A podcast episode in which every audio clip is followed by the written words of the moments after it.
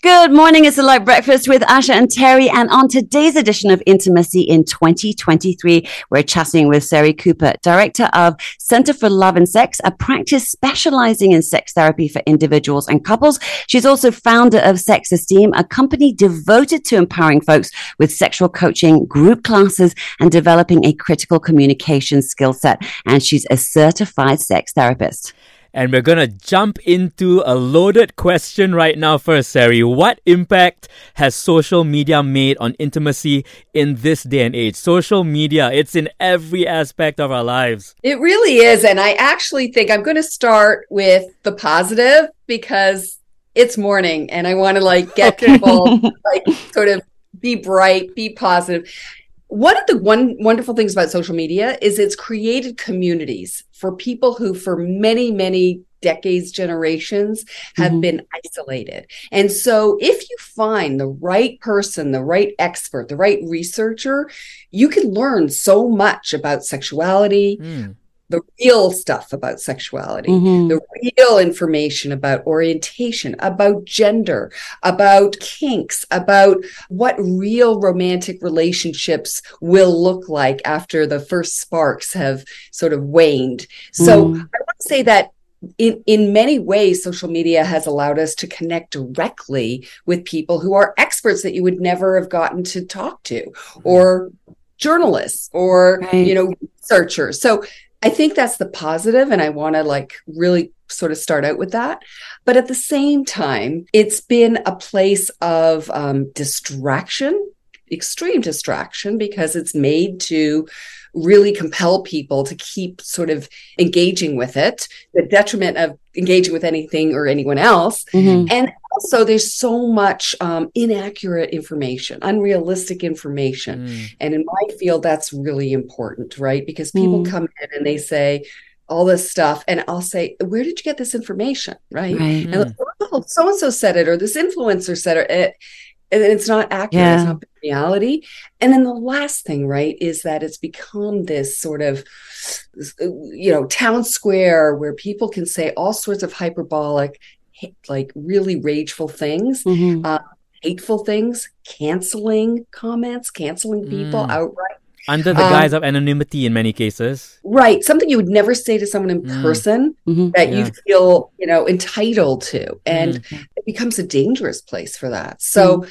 um all of it right mm. one thing i've noticed um that i absolutely love is when the real specialist the one who have the science or the experience and the sort of case studies backing what they're saying sort of counter in those videos. Terry, you probably know there's a proper word for this where you see the video of the person sort of saying this, and they could even be a medical professional mm. saying something, and it's so outrageously off wrong and you have the sort of specialist going this is so wrong on many different levels and here's why and i love that because not only can you sort of interact with the information there but you have specialists interacting with that person you kind of see oh wait I, I need to actually look into this more myself so i think that's sort of like I don't know, self leading experience of finding the right information out is sort of there as well. Right. And it's modeling, right? Critical thinking, mm-hmm. right?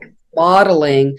Don't just believe everything that's just dished in front of you. Mm. Really take a look at it for yourself, at what the research says and what right. the scientists have said. So, definitely, yeah. So, this is a perhaps a bit of a broad question, but in your practice, what kind of changes or differences have you witnessed over the years? We're talking about intimacy in 2023 because the world's so different to what it was just 10 years ago. So I wonder if you could talk to us a little bit about that. Sure. Uh, one of the things I've noticed that I really love actually is that we're getting more and more younger people coming in 20s early 30s before they get married or before they commit to one another and i love that because it means that i think they're not buying the you know sort of the hype of mm-hmm. what relationships are from rom-coms and and are taking are taking like this commitment very very seriously to iron out and really talk openly about some of the issues that they're having in their sex life. And uh, for me i think that's kind of you know just very aspirational and very hopeful. So uh, i've been pleased to see that Yeah. Thing, yeah. So another thing that we're seeing more and more of are people who want to come in and navigate and negotiate a non-monogamy agreement. I mean, I would say even five, six years ago, that wouldn't even been uttered in a couples therapy, mm. especially couples therapy session. But now I think it's become a little bit less taboo, less hidden, and something that people can actually talk about without feeling too ashamed, right? Mm-hmm. I mean, they may not share it with their larger community, but it's something that they're willing to start talking about, maybe even with close friends and certainly between each other. Which is um, the important people you should be talking to, right? right. Right. Because listen, we know that so many divorces are caused by infidelity. That's like one mm. of the mm. top reasons. Mm. And if we know that in America, the divorce rate is like 50, 60%, it means that a lot of people aren't talking about monogamy, right? They're doing what's called right. non consensual non monogamy. That's what infidelity is. So for people to actually come in and say, we want to talk about what non monogamy would look like, like that's pretty mind blowing and mind you know mind expansive i would say whether they mm-hmm. decide to go that direction or not right. at least they're talking about it having mm. that discussion because it was never even foreseeable in the past that you could even have that conversation at all. And coming back again to the to what you brought up a little earlier, the reason why people are able to invest and um, discover what they want out of relationship now is because they can find that subset of relationships that they feel they might belong to this day. Currently, it's easier to find your your people. Yeah, and I also would say that you know many young people have been raised with uh, parents who got divorced right? Mm. So they know they I mean they've lived through it and they really don't want to repeat the same mistakes of their of their parents. And so they're really trying to be I would say just responsible about if we're going to move ahead, let's talk about this stuff now. I have a question actually about the other end of the spectrum. You know, people are living a lot longer, but people are still passing away. Are you seeing a sort of shift or change in terms of older seniors coming in to actually talk about how to do this new relationship, you know, 60s, 70s onwards differently? Yeah, you know, well, well, we get both people who've been together for a long time. And then we ha- get people who are divorced or they've lost a partner and now they're out in the world dating again. Mm-hmm. And it's a whole different ballgame now with online apps, dating apps, and how one presents oneself and sexuality, like whole different language. But yeah first question, I think for people who've been together for a very long time, you do have to like invest in your relationship in order to have a spark in order to discover new aspects of yourself. I mean, there's i always say that there's many milestones in your life and mm. many stages that you go through and to think that like you know what you are and who you are when you were 20 or 30 when you got married is going to be who you are when you're 50 60 70 is ludicrous we're we're we're beings that change and grow and if you don't want you know if you don't discuss that with your partner and try to you know expand together it's going to get very stale which a lot of you know marriages do get stale. Mm. Sari, we're sure you're you're well versed in the social um, experiment from the 1990s that resulted in the 36 questions to fall in love. Now, give us a little overview of this, and is it still relevant today? Mm. Yeah. So let me let me explain this experiment. Yeah. This was done by researcher Arthur Aron. And it was three sets of 12 questions. Mm-hmm. so there were three parts to it. And with each uh, set, the questions became more personal and required the person answering to become more vulnerable. And so they took people who did not know each other, strangers, hmm. and put them in the lab, and they each had to ask the other one these sets of questions. And they did a pre test because they didn't know each other, right? Hmm. And then a post test, and they discovered that they felt closer to each other. They felt more friendly to each other. They felt more intimate with one another, right. interested with one another. So a lot of people, you know, it, it became um, a viral article in the New York Times, how to make someone fall in love with you. Oh, uh, right. and I Got commented it. on it on CBS this morning, but I think this was not done in, in, you know, initially about falling in love right? And so the couple is still working on the research. I mean, there's been so many studies uh, based on this, these sets of questions.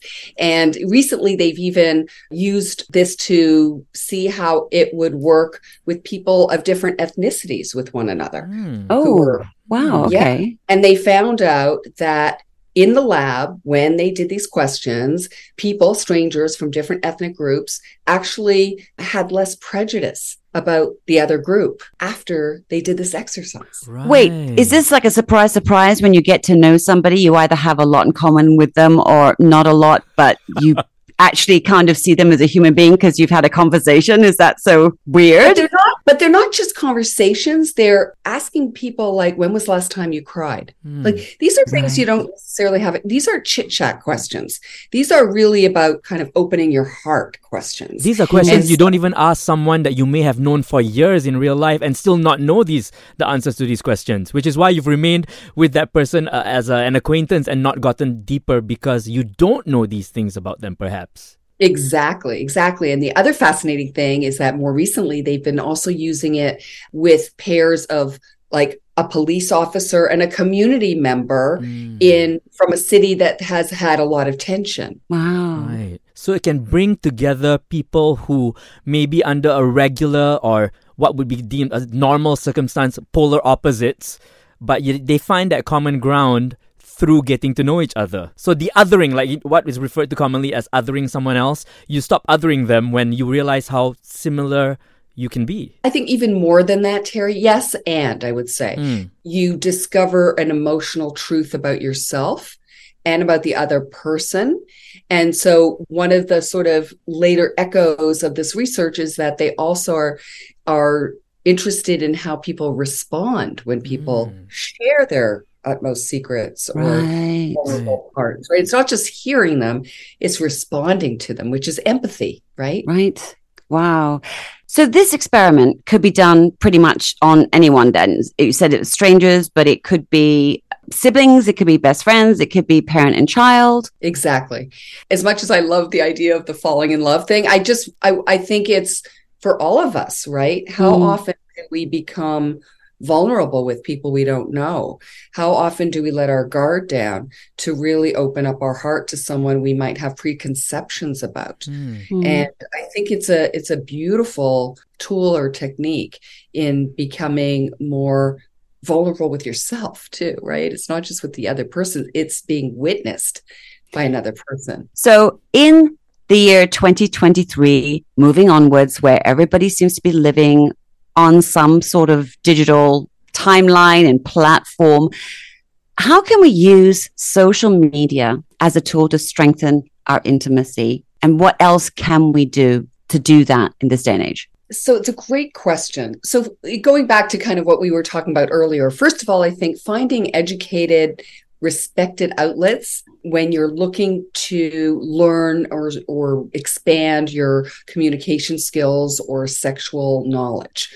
Therapists, educators, researchers, as a place to first learn more about mm-hmm. authentic intimacy and and also to sort of normalize the wa- very wide expanse of what is considered the array of sexual fantasies and behaviors that exist on the Mm. spectrum online.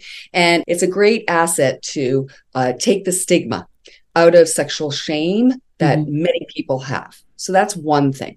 The second thing is for people who are in relationships, I talk to them about using DMs for flirting. You know, a lot of times what Hmm. happens well after the first sort of initial year or two what we call the sexual limerence phase uh, they Limerence. flirting with each other right they stop being playful with each other Yeah. so i think actually being online and flirting with each other in a way in which you won't feel regretful later might be really fun right and as long as it's not imagery that you'd be uncomfortable with other people viewing in case of leaks later on Mm. because Yeah. as we know Mhm. Yep. revenge porn is still alive and well Mhm. and i believe i think i read that in malaysia revenge porn can give rise to like a civil law claim or a suit for Yes. invasion of privacy right That's right. yeah you know with a warning with a caveat and then the other thing i would say is actually and i do a lot of this with my clients is putting it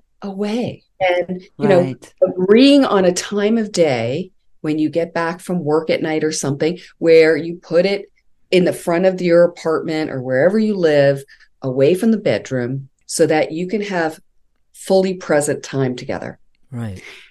And that also can be fully present, but doing different things. The way I remember people doing things before we had these things. You know, I could be reading yeah. a book, my yeah. my best friend could be watching something on telly, but people were kind of inhabiting the same space and connecting I suppose in a, in a more physical way, not necessarily talking. But you bring up a good point, Asha, right? Because you're bringing up the fact that people of our age, we remember a time when we didn't yeah. rely completely on technology or so much on it. We didn't know it existed at that point because it didn't exist. So we have a before and after of our lives that relates right. to this technology. For those younger uh, than us who've grown up with technology. Do you find, Sari, that there's a difference in the way we relate to each other because of this age gap or generation gap that's between us? Definitely. And I think what you were saying earlier, Asha, about being like present together, even mm-hmm. if we're doing different things. There's like an energy that we have in our bodies that has reverberations with other people. So mm-hmm. even if you're both reading a book, but you're sitting on the couch together, you're feeling one another. But if you're fully engaged in this electronic device, I think that it, it's taking you away from actually feeling and being alive in your body and sensing that. So that's right. one thing. And then mm. the other thing I would say is that there's a compulsivity a, a, FOMO between digital natives and people who came before. Uh, which is- that's us and them, Terry. so I, I, do think there's there's an anxiety. There's I find there's so much more anxiety for for people who can't stay off their phones. So mm. I think actually doing a cleanse. You know, people do like mindfulness retreats, but doing a cleanse, a digital cleanse every once in a while, I think is mm-hmm. so important to go oh, what is going on in my body? What is mm. that FOMO actually? You know, yeah. what is that anxiety? What what am I feeling? Like, uh, you know, a lot of kids will talk about just feeling bored, right? Because mm, they, yeah. they haven't been sitting with themselves right. for much time at all. you know, we yeah. had to sit with ourselves. Yeah.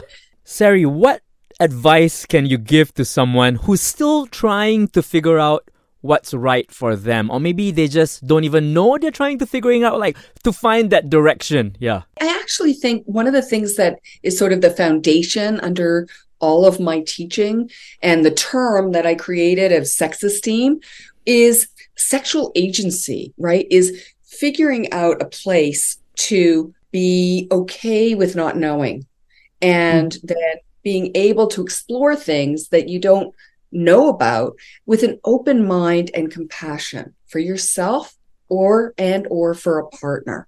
Mm. And so I would say sexual agency and entitlement because there are a lot of people who don't feel even entitled to even ask that question of themselves. Right. They're so worried about performing or satisfying someone else that they don't give themselves a chance to go, what do I like? Hmm. Mm. Do you think that relates to just an innate like it's something that's innate in someone or is it something that's that they're taught to be as they grow? It's an excellent question and the kind of work we do is what we call bio psycho social spiritual and we all come to our being through a community through a family of origin, yeah. through a religion, perchance, through our some of the experiences we have had, which some of them have not been uh, respected, and um, you know can be even traumatic. And mm-hmm. so, the person you've become is an amalgam of all of these things. Mm. And so I think in this world, which by the way is also somewhat, you know, sexist and heteronormative. Like mm-hmm. there are many people who don't feel they have any space to mm. even ask themselves the question. They don't feel like they have permission. Right. I mean, we, if we talk about the last few generations, probably don't even think that that is something that even exists. This idea of what about me? It's like, well, this is what happens. And because no one talks about it, mm. you just bumble along. And from one generation to the other, you bumble along within this thing called, I don't know, marriage or partnership or courting or whatever. And it's just a, a world of hidden mess. Right. It's not about growing into who you want to be, it's growing into a role that you're supposed to fit into mm. instead of being what you want to be. By the way, relationships have a lot of pressure on them these days mm-hmm. because they're asking of each other to be their best friends, is ask, asking the person to be their business partner, right? It's a it's it's a business, it's a family making unit at times. It's so there's a lot of stressors and anxieties about global you know issues about financial and economic issues right so it's no wonder that so many people ha- come in and complain about low desire hmm. and so you know one of the things we're doing is we're going to be launching a new online class in uh, January, but it's going to be sex ed for adults. And we're doing monthly meetings up until then, webinars that are free for anyone on, uh, you can find it on Eventbrite, and it's called Erotic Intimacy. Uh, sex ed for adults, everything you should have learned when you were younger, but mm-hmm. still want to know. Mm. And we're talking, the first one is next week, actually. And we're, the first one is building blocks of desire, which is what we're talking about. A lot of people come in go, I want to want, but I have no desire. Right. Thank you so much for sharing with us. We really appreciate you joining us on today's edition of Intimacy in 2023. We've been chatting with the director of Center for Love and Sex, founder of Sex Esteem, and certified sex therapist, Sari Cooper. Thank you, Sari. And if you are interested in joining Sari on one of those mini webinars to sort of just have a peek, be curious, and, and listen to what's going on, um, it's called Erotic Intimacy Building Blocks of Desire. You can find that online on Eventbrite. Is that right? That's it. It's Fantastic. called uh, Intimacy. And you can find me on Instagram, Sari Cooper uh, Official.